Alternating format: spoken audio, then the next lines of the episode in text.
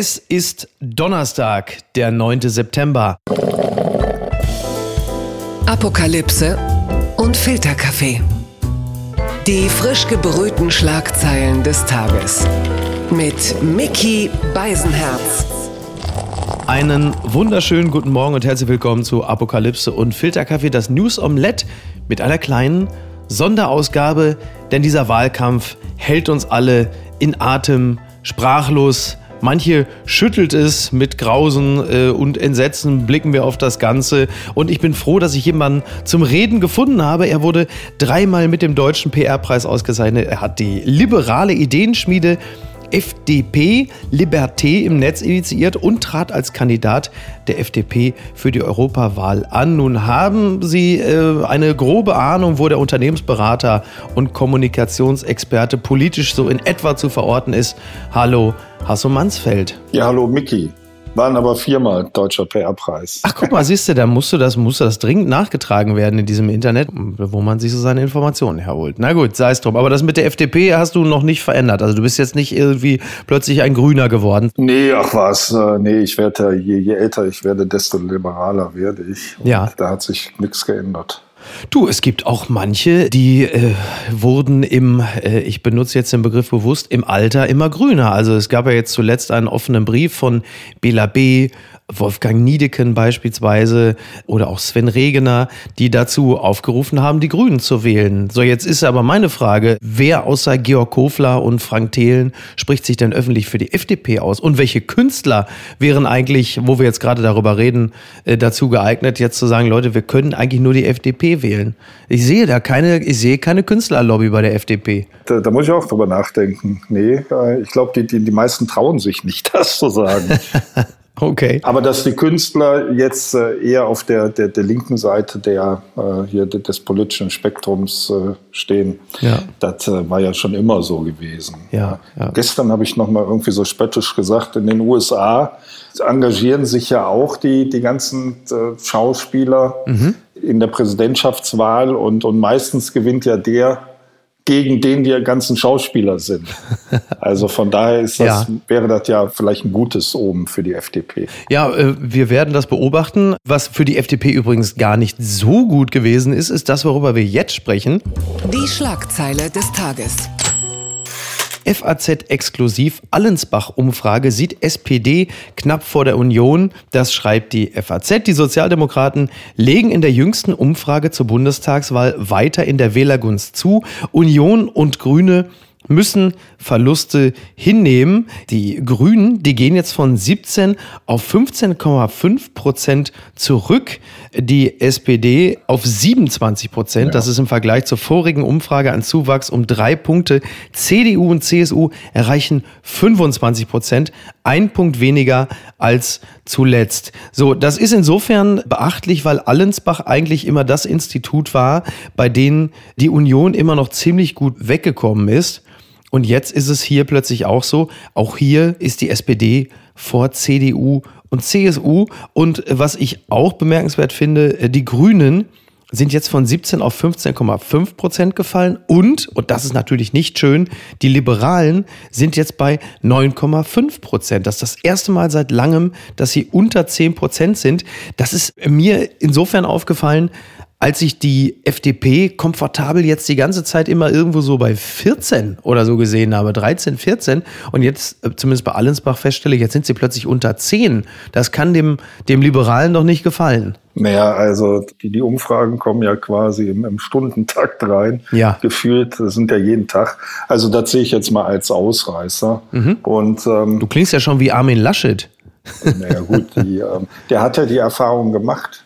Das war ja bei der letzten NRW-Wahl genauso. Da haben die Auguren ja gesagt, hier Rot-Grün, Hannelore Kräft gewinnt. Ja. Und dann hat der Laschet ja nachher gewonnen. Ja, ja. Und ähm, die, die letzte Landtagswahl in Sachsen-Anhalt, da haben ja auch alle gedacht, das gäbe irgendwie eine ganz knappe Kiste zwischen Ja, ja. Äh, der AfD und der CDU. Und dann hat dann die CDU dann mit weitem Abstand, also weit über 30 Prozent da bekommen. Mhm. Also von daher will ich jetzt gar nicht in Abrede stellen, dass das sein könnte. Ja, aber äh, ich glaube eher, äh, da- dass die FDP äh, da deutlich zweistellig äh, abschneiden wird. Und meine persönliche Wette ist, dass die FDP nachher noch vor den Grünen liegen wird. Oh, das ist aber eine mutige Wette. Jetzt ist natürlich die Frage, die ich daran anknüpfen muss, weil die äh, FDP so gut performt, sprich am Ende vielleicht bei 18 Prozent, das Projekt 18, auf das ja sowohl die FDP als auch die CDU zusteuern von beiden Seiten, ähm, weil sie so gut performen oder weil die Grünen äh, so dramatisch runterrutschen, dass sie am Ende eher so, sagen wir mal, bei 12 landen. Also du musst ja, du hast ja eine Zahl, musst du ja im Kopf haben. Also zwölf halte ich für realistisch, weil das, äh, das würde so dem Anteil entsprechen, die die Grünen sicher wählen. Mhm. Bei der letzten Bundestagswahl waren es ja knapp neun Prozent. Auch das wird ja häufig vergessen, dass die Grünen immer noch die, die kleinste Oppositionspartei im aktuellen Deutschen Bundestag sind. Aber Hasso, da gab es doch noch gar nicht den Klimawandel. Zwinker, zwinker. Ja, ja. ja, aber wir erinnern uns 2011 waren die Grünen ja auch so eine Art Projektionsfläche für alles Gute, was man sich irgendwie gewünscht hat in dieser Bundesrepublik. Mhm. Und da waren ja auch schon mal deutlich über, äh, weit über 20 Prozent. Ja. Und sind dann äh, bei der nächsten Bundestagswahl dann wirklich wieder krachend abgestürzt. Also das scheint bei den Grünen so ein, so ein immer sich wiederholendes Phänomen zu sein, dass die zwischen den Wahlen immer sehr, sehr gute Umfragen haben, aber dann, wenn es zur Wahl selber kommt, dann die, die Ergebnisse dann doch eher nüchtern ausfallen. Wobei man ja klar sagen muss, wenn wir das jetzt mal so ein bisschen bewusst abschätzig titulieren, damals, äh, wenn die Grünen in den Wahlkampf gezogen sind, dann war die grüne Wirklichkeit ja irgendwie so eine Art grenzesoterische Heimeligkeit. Jetzt haben sie aber nun wirklich das Thema Klimawandel. Ich erinnere nochmal an Bad Münstereifel beispielsweise und äh, da in, in Bingen bist du ja auch gar nicht so weit entfernt vom Flutgebiet, wenn ich mich nicht irre, oder? Nee, nee, ich meine, ich bin noch äh, drüber gefahren gestern. Also ich hatte äh, Termin in Leverkusen und ähm, äh, dann sieht man dann von der Autobahn schon diese Schuttberge, die es da immer noch gibt, ja, hier. Und spätestens da kommt man doch auf den Gedanken, vielleicht wäre es doch mal an der Zeit, die Grünen zu wählen. Ist das so? Ähm, es hat ja nicht nur damit zu tun, dass man eine gewisse, äh, sagen wir mal, innerstädtische, prenzelbergische Bessermenschlichkeit feiern will, sondern es gibt ja oder es gäbe, je nachdem von wo aus man es betrachtet, handfeste Gründe, sich für die Grünen zu entscheiden. Und trotzdem meine Frage, warum liegen sie prozentual dann so schlecht, obwohl sie ja eines der zentralen Themen besetzen? Ich glaube, dass das hängt im Wesentlichen mit der Person äh, Annalena Baerbock zusammen in ihrer Funktion als Kanzlerkandidatin, die ja eine, eine extrem schlechte Performance hingelegt hat.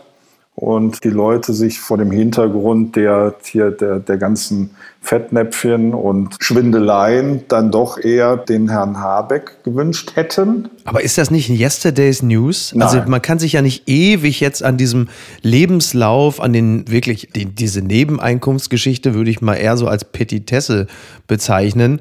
Beim Lebenslauf, da mag ich noch sagen, ja, das sagt natürlich auch immer was über die Person aus, das Buch, aber es ist ja trotzdem da immer auch noch das in Anführungsstrichen Produkt, wofür die Grünen stehen. Und das ist ja einfach ein sehr starkes Thema. Egal wie man jetzt zu der Verkäuferin steht. Naja, aber wir sehen ja jetzt gerade, wie wichtig einzelne Personen sind. Mhm. Ich meine, die SPD ist vor, äh, wenn jemand gesagt hätte, vor vier Wochen, wo die heute steht, hätten alle laut gelacht. Das stimmt. Die SPD entdeckt ja jetzt auch hier, dass man sich über äh, Umfrage vom Gegner lustig machen kann. Ja, ja. Das war ja vor vier Wochen noch ganz anders. Wahnsinn. Und ja. Äh, mit der Person ja, mit, mit der Grundkanzlerkandidatin. Also ich sehe das, äh, äh, sehe das schon sehr gravierend, weil sie auch gar nicht geschafft hat, darauf adäquat zu reagieren. Sie hat das so, so halbwegs versucht auszusitzen mhm. und äh, das merken sich die Leute natürlich auch. Aber was bedeutet denn eine adäquate Reaktion? Also ich sehe, wenn wir das Triell betrachten oder die Wahlarena beispielsweise, ja, dann sehe ich eine durchaus kämpferische, leidenschaftliche Kanzlerkandidatin, die ihrem Mitbewerber Olaf Scholz Emotionen und ihrem Mitbewerber Armin Laschet zumindest noch eine gewisse Euphorie voraus hat. So, das muss doch irgendwie auch mal verfangen. Also was, was könnte sie anderes tun? Ja, das, Oder was können die ähm, Grünen anderes tun? Man darf das nicht unterschätzen. Die Gesellschaft sind ja Menschen, ja, die miteinander in Beziehung stehen und im Miteinander natürlich permanent irgendwelche Fehler machen. Deshalb braucht unsere Gesellschaft natürlich auch ein professionelles, äh, gelebtes Fehlermanagement und Mhm. auch Verzeihungsmanagement. Ja. So, und äh, man sieht das äh, ganz klar an der katholischen Kirche, wie das funktioniert. Hm. Da äh, muss man erstmal äh, beichten. Funktio funktioniert das bei der Katholischen? Hasso, bist du dir sicher, dass die katholische Kirche ein gutes Beispiel für Verzeihungsmanagement im Jahr 2021 ist? Von der Theorie, vom Prozedere ist es ein hervorragendes äh, Beispiel, weil das nämlich. Ja, Äh, Von der Theorie jetzt bei den Grünen auch klappen können. ja, also die, die Frage ist ja, ob die katholische Kirche das dann auch so lebt. Ja. Aber ich meine, das Prinzip, das halte ich für äh, über Jahrhunderte hinweg sehr gedient. Und das heißt eben, man beichtet, man bereut, man büßt und dann bittet man die Gesellschaft um Absolution. So, und wenn man das nachvollziehbar macht, dann wird einem auch verziehen. Nur sehe ich nicht, in welcher, äh, wo das jetzt bei der grünen Kanzlerkandidatin der Fall gewesen wäre. Ist es so? Weil das ist ja natürlich eine, eine Kultur, die erleben wir gerade in sozialen Netzwerken derzeit wirklich sehr stark, dass es große Aburteilungssehnsüchte gibt und auch den tiefen Wunsch in weiten Teilen der Community, um sie mal so zu nennen, Leuten die Absolution erteilen zu können. Und du denkst, wenn jetzt beispielsweise Baerbock um Verzeihung gebeten hätte, dass das etwas für die Prozente bedeutet hätte? Ja, auf jeden Fall. Okay, ja. Sie hätte äh, nicht nur um Verzeihung bitten äh, müssen, sondern auch einen nachvollziehenden Beitrag zur Aufklärung äh, leisten müssen und nicht so in, in, der ersten Reaktion hier zu sagen, Dreckskampagne und hier Ja. ein, äh, Staatsanwalt Dr. Witz Ja, ja. äh, ins Feld ziehen und mit, mit Klagen drohen. Also das, ähm, das ist natürlich alles noch, noch gar nicht so lange her. Ich meine, das war, äh, als die hier diese Plagiatsvorwürfe da äh, aufpoppten, ich weiß noch genau, das war der 29. Juni und äh, das ist ja gerade mal zwei Monate her. Stimmt, das ist aber tatsächlich wirklich noch nicht allzu lange her. Ja, das ist echt erstaunlich. Mir kommt es wirklich vor, als sei es Jahre her gefühlt. Da kann man aber auch mal sehen, welche Dynamiken dieser Wahlkampf hat. Ja, und weil kannst du sehen, wie viel du arbeitest. Also. Ja, das ist, das ist leider auch wahr. Ähm, warum ist dieser Wahlkampf insgesamt so extrem persönlich und inhaltlich wiederum so skandalisierungsgeil? Wir, wir schreien ja immer alle nach Inhalten, aber die Inhalte, die wir kriegen, sind ja eigentlich nichts anderes als äh, Angstmacherei statt Aufbruch, zumindest von Teilen der Parteien. Naja, also ich glaube, das äh, hängt im Wesentlichen mit Twitter zusammen und mit Facebook, Instagram. Ja. Wenngleich Twitter äh, jetzt mal auf Englisch die Pace macht. Da sind dann alle Journalisten drin. Die kriegen dann über, immer mit, wer jetzt was über wen erzählt und wer sich gerade über aufregt. Ja. Da- Dann ist das ja sehr basisdemokratisch. Also zumindest theoretisch kann sich jeder daran beteiligen, der nur so eine halbwegs große Reichweite hat. Dann wird das Ganze dominiert. Also meines Erachtens ist das linker und grüner Home-Turf, hier Twitter. Ja. Und dann hat das natürlich dann auch Folgen auf die, die Rezeption, die Wahrnehmung der Journalisten. Äh, Jeder Einzelne lässt sich dann eben über Petitessen, Fehlerchen oder Grotesken aus. Äh, beispielsweise die rausgestreckte Zunge von Laschet an dem Termin, wo er hinter dem, dem Bundespräsidenten stand. Ja. Das ist meines Erachtens äh, gar nicht so sehr das Lachen, was das Schlimme war, sondern diese Groteske, dass der CDU-Kanzlerkandidat so ein ja wirklich befremdendes Bild geliefert hat. Ja. ja. Das bringt uns hierzu. Die unbequeme Meinung. Bewerber im Umfragetief. Können Laschet und Baerbock noch ausgetauscht werden? Fragezeichen. Von NTV wird diese Frage gestellt. Die Kanzlerkandidaten von Union und Grünen werden selbst in den eigenen Reihen für Verluste in der Wählergunst verantwortlich gemacht. Seit Wochen wird die Frage diskutiert. Warum lassen sie nicht Söder und Habeck vor? naja, also wenn, ja, dann müsste es ja so langsam mal passieren. Äh, wie lange soll denn das noch gehen? Das ist ja alles viel zu spät. Ja, so, und man muss ja auch mal sehen, wie äh, so ein Kanzlerkandidat, das ist ja auch ein Prozedere innerhalb einer Partei. Ja, ja. So, die sind Das haben wir ja erlebt. innerhalb der Partei gewählt worden. Und jetzt irgendwie kurz vor knapp noch die Pferde wechseln zu wollen, also was soll das denn am Ende bringen? Naja gut, die Beliebtheitswerte von Söder sind ja zumindest äh, bundesweit, also wenn man da äh, die Wahlberechtigten fragt, 38 Prozent würden sagen, also wenn ich den Kanzler direkt wählen könnte, ja dann, also dann würde ich den Söder wählen. Also Baerbock ähm, kommt beispielsweise auf 15 Prozent und Laschet kommt auf, wie viel waren es? Neun mittlerweile. So, da müsste man doch jetzt, also wenn man gut rechnen kann, sagen, ja komm, ey, sofort weg mit dem und jetzt aber ganz schnell äh, Söder in die Bobbahn geschmissen, aber so einfach ist es vermutlich nicht, oder? Ja, und, und das ist ja dann am Ende mit noch größeren Risiken verbunden, als jetzt sich daran zu halten, wer jetzt eben gewählt wurde von den jeweiligen Parteien.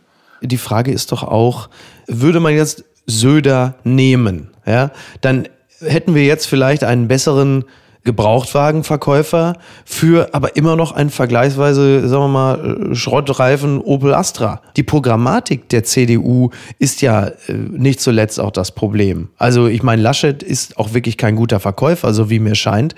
Aber es ist ja letzten Endes auch das Programm. Also damit Deutschland stabil bleibt. Ich meine, Stabilität ist eine feine Sache. Aber wenn sie halt einfach nach Stillstand riecht, ähm, dann scheint es ja für immer weniger Leute attraktiv zu sein. Außerhalb der, der absoluten Kernklientel. Ja, das. Äh, Korrigiere mich, wenn ich falsch liege. Da sind ja viele Dinge, die eine Rolle spielen. Laschet wollte ja und die CDU wollte ja jetzt nicht den harten Schnitt haben mit der äh, langen Kanzlerschaft von Merkel. Da mhm. dachte man, das äh, macht dann doch besser der Laschet. So, ja. Und wenn man da eine Kontinuität jetzt vermitteln will, dann widerspricht das natürlich jetzt irgendwelchen großartigen Aufbruchgedanken. Ja. So, und ähm, wenn man jetzt mal in das Konrad-Adenauer-Haus mal reinhört, was da eigentlich los ist, oh je. so dann sind das zwei Agenturen, die da völlig unabgesprochen zwei parallele Kampagnen machen. Ah, okay. Dann war wohl irgendwann der Mario Barth da zu Gast. Dann ist man auf die Idee gekommen. Herzlichen Glückwunsch. Ja, dann machen wir mit dem Mario Barth jetzt was. Sozen sind Schweine, Grüne aber auch. Das ist jetzt mein Vorschlag. Das ist eine gute Kampagne. Dann ziehst ja, jetzt mein gelbes genau T-Shirt an. Ja. so, und jetzt machen die da ähm, Sweet Home Germany. Mhm. Also so, so ein komplett englischer Titel. Wen soll das erreichen? Ja. Da ist also wirklich auf vielen, vielen Ebenen ist da einfach der Wurm drin. Ja. Komplett. Also das ist nun wirklich auch mein Eindruck. Es, es geht ja so schon weiter, dass Armin Laschet ja alleine auf seinen Wahlplakaten ja schon skeptisch guckt. Also da, da, steht zwar drunter, damit Deutschland stark bleibt. Alleine diese Aussage wird ja schon der ein oder andere bezweifeln wollen. Und dann guckt Armin Laschet als erster skeptisch in die Kamera und man hat das Gefühl, er glaubt es selbst nicht. Während nebenan Olaf Scholz lässig seinen Arm auf den Oberschenkel legt, eine Hand in die Tasche. Er hat sehr große Hände, das haben wir ja festgestellt. Da steht Kanzler für Klimaschutz. Wo übrigens auch äh, so manch einer sagen würde, naja, so ganz richtig ist das mit dem Kanzler für den Klimaschutz ja auch nicht. Stichwort Kohleausstieg. Ja, also ich meine, streng genommen hat der, der Scholz ja eine ähnliche eine ähnliche Historie jetzt in den letzten Jahren. Ich meine, ist ja auch für den ganzen Klumpatsch der, der, der GroKo verantwortlich ja, ja. als Vizekanzler. Aber offenbar verfängt das. Mhm. Also offenbar gelingt das dann durch die Kampagne und die Art und Weise, wie er da auftritt, extrem abgegrenzt, ja, extrem. Ja den Leuten glauben zu machen, dass er damit überhaupt nichts zu tun hat. Das ist ja interessant in der Psychologie. Die Fremdwahrnehmung folgt ja ausschließlich der Selbstwahrnehmung. Mhm. So, jetzt kann ich das natürlich alles überspielen, wenn ich ein guter Schauspieler bin. Ja. Dann kann ich so tun, als wenn ich jetzt in mir ruhen würde. So, aber der Olaf Scholz schafft es jetzt auch in, den, in diesen Duellen, sich extrem abzugrenzen mhm. und äh, somit den Menschen zu vermitteln, dass er in sich ruht und ganz kühl und rational äh, Entscheidungen trifft, von denen er 100 Prozent überzeugt ist. So, und der Laschet ist ja jetzt in einer Situation, der ist ja freiwillig, auch auf Twitter. Ja. Also jeder meinte jetzt sich rauszunehmen, ja, der ja. Laschet ist der letzte Idiot, Ja. blöd, hässlich, doof, Verbrecher, tritt zurück.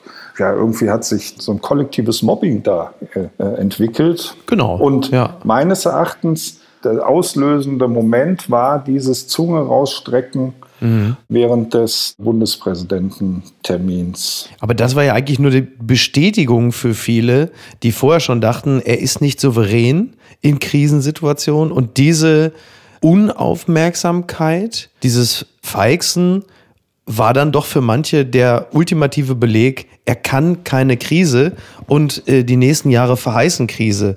Es ging gar nicht so sehr um das Lachen, als darum, dass er nicht in der Lage ist, die Ernsthaftigkeit von Situationen wahrzunehmen. Das Ganze geht ja noch ein bisschen weiter zurück. Das geht ja eigentlich schon in die Anfänge von Corona, reicht es zurück. Ich halte die Behandlung von Armin Laschet im Internet übrigens auch für unfair und ich bin auch derselben Überzeugung wie du, dass das wirklich in Richtung Mobbing geht, dass das auch die Eigendynamiken sozialer Netzwerke sind, eigentlich schon völlig losgelöst von Politik und dem Kritisieren von Inhalten. Aber Mitleid ist jetzt auch keine Komponente, weswegen ein Spitzenkandidat wählbar wird, oder? Das, äh, nee, also äh, Mitleid will ja auch keiner haben, also zumindest nicht in der Position. Also ich komme ja von einer ganz anderen Richtung. Ich glaube ja, dass äh, Armin Laschet ein super Kanzler sein könnte, mhm. eben weil er sich nicht wie Angela Merkel in alles und jedes äh, reinmischt. Ja. Das heißt, jemand, der eher präsidial da als, als Kanzler regiert mhm. und dann auch starke Minister zulässt. Ja. Ich meine jetzt starke Minister von, von ihrer Persönlichkeit, sondern die Minister, wenn sie denn im Amt sind, mhm. dass sie den auch einfach mal machen lässt. Ja. Ich meine, ich erinnere mich äh, an so viele Sachen, wo die. Sprichst du Minister an wie Scheuer und äh, Karliczek oder blickst du da eher weiter zurück in andere? Ja, also Spahn beispielsweise, äh, der, der wurde doch permanent zurückgepfiffen von der, äh, von der Kanzlerin. Mhm. Ja. Ist natürlich auch ein bisschen seinem eigenen Ehrgeiz geschuldet und vielleicht auch seiner äh, vielleicht etwas zu großen Nähe zu dem ein oder anderen größeren Medium. Knickknack. Ne? Ja, aber trotzdem, äh, das als äh, Kanzlerin dann immer öffentlich zu machen, das äh, klaut doch die Autorität der Leute. Ich glaube, das war auch ihr Ansinnen. Du sprichst ja wahrscheinlich auf die Taskforce-Testbeschaffung ja, an. Ja, zum Beispiel. Ja.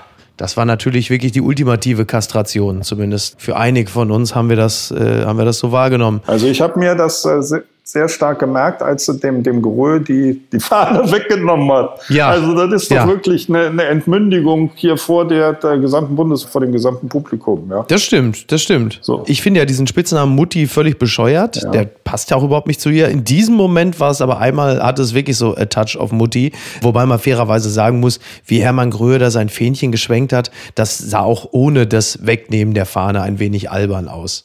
So, das wirkte ein bisschen unsouverän. Dann ignoriert man den und nimmt den nicht die Fahne weg. Ja, das ist richtig. Das hat mir einen Einblick in, äh, in das Wesen von Angela Merkel gezeigt und äh, ich meine jetzt zu wissen, oder äh, vermuten zu dürfen, wie das dann auch im Kabinett ist. Ja, so und, und das hätte ich bei, bei Laschet anders gesehen und das äh, sehe ich durchaus oder das kann man durchaus als, als Positivum, als, mhm. als Stärke dann nachher auch ja, nur dieses andere mal machen lassen, das haben wir natürlich jetzt im Wahlkampf auch erlebt, wenn wir betrachten, dass Armin Laschet zwar, sagen wir mal, tendenziell nach links, also Menschen wie Diana Kinnert oder Serap Güler machen lässt, aber halt eben auch Menschen, sagen wir mal, eher, eher rechts ist gut, wie Hans-Georg Maaßen. Und das passt natürlich nicht ganz zusammen, weil du nicht genau weißt, äh, wo will er denn jetzt die ganzen Wähler einsammeln? Wofür steht denn Laschet? Und die Frage auch, hätten wir theoretisch einen Kanzler Laschet, wie würde der denn dann mit Figuren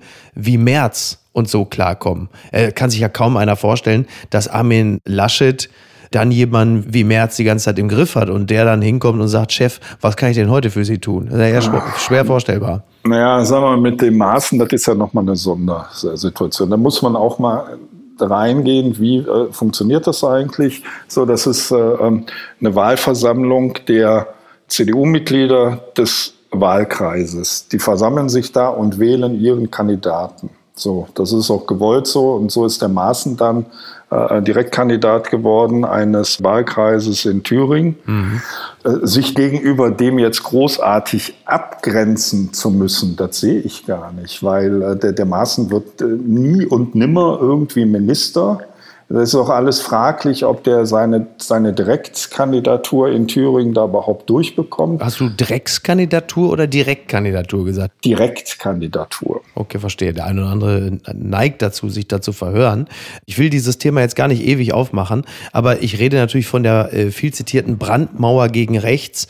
Also da gibt es ja noch nicht wenige, die sagen, wenn du Maßen dir leistest, dann ist dieses äh, Statement äh, nur noch halb so viel wert. Das, äh, ja, aber also wenn der Direktkandidat direkt gewählt wird von den Wahlberechtigten in seinem Wahlkreis, dann gibt es von der CDU-Parteispitze keine Möglichkeit, da irgendwie einzugreifen.